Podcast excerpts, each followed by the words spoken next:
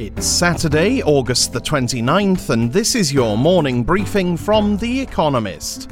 Coming up, Abe Shinzo resigns and another march on Washington.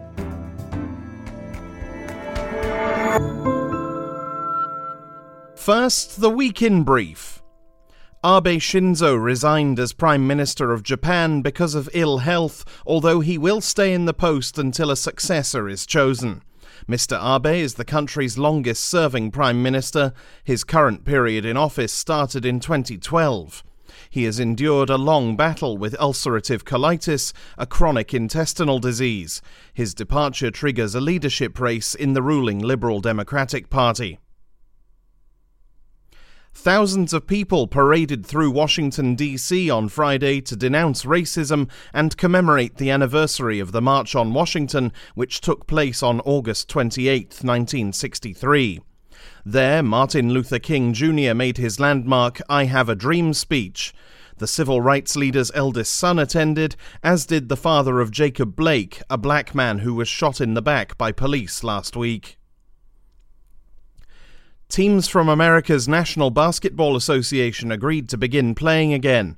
Players have been on strike since Wednesday in protest at the shooting of Jacob Blake, an unarmed black man, by police in Wisconsin.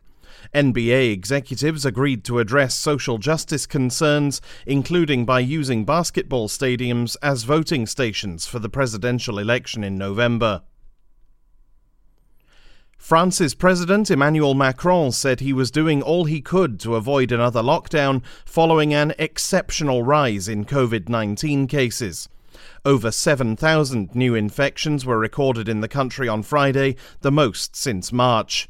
The current wave has been less deadly than the earlier one, as younger people have been more likely to contract the disease. Researchers in Nevada identified the first known case of COVID 19 reinfection in America. A man tested positive in April and then again in May with a different strain. It is the first case of reinfection in the world known to have brought on severe symptoms. Meanwhile, four people at the Republican National Convention in North Carolina this week tested positive for the virus. MGM Resorts, an American casino operator, is laying off 18,000 furloughed staff, a quarter of its workforce. Coca Cola, meanwhile, is to offer voluntary redundancy packages to about 4,000 workers in America, Canada, and Puerto Rico. Both firms have been hit by the pandemic, MGM through fewer travelers, Coca Cola through the closure of bars and restaurants and Ukraine halted communications with its northern neighbour Belarus. The latter country has been hit by mass protests and international condemnation since Alexander Lukashenko, the country's ruler since 1994, claimed victory in a rigged election on August 9th. Ukraine's foreign minister said he would watch the European Union's response before taking further action.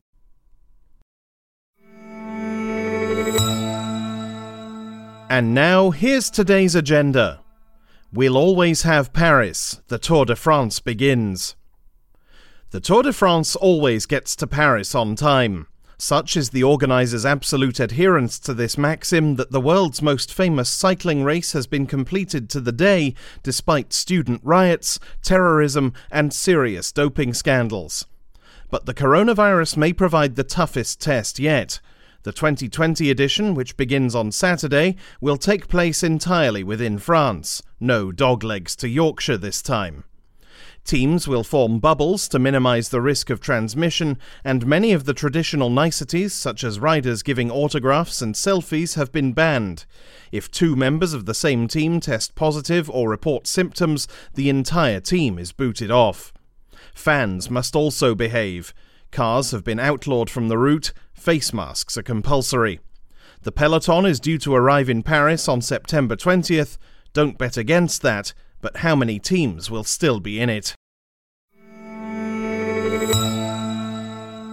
Not what it used to be climbing Mount Everest. Conquering Mount Everest, the highest peak on Earth, is not quite such a big deal anymore. At least that is according to analysis in the scientific journal PLOS One, measuring trends in success and death rates on the mountain since 1990. For example, the success rate has doubled. Two thirds of climbers now reach the summit compared with one third previously. Even more encouraging, only 1% of climbers die, an unchanged share despite record numbers of first time attempts.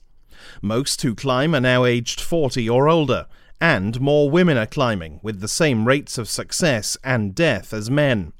Better weather forecasting and accumulated experience have contributed to these trends.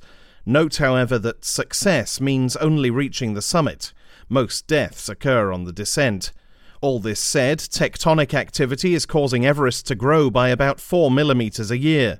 For those who dream of standing atop the world, sooner may be better than later. Tales from the Drug Wars The Life of El Chapo. Perhaps no one alive incites fear and fascination quite like Joaquin El Chapo Guzman, boss of the Sinaloa drug cartel. The Mexican's cruelty should not be understated, but Mr. Guzman's charisma and improbable prison escapes have made him something of a legend. His epic story may have come to an end last July with a life sentence in a maximum security prison, but is now recounted in Alan Feuer's new book, El Jefe, The Chief. A reporter for the New York Times, Mr. Feuer covered Mr. Guzman's trial in New York, which required unprecedented security.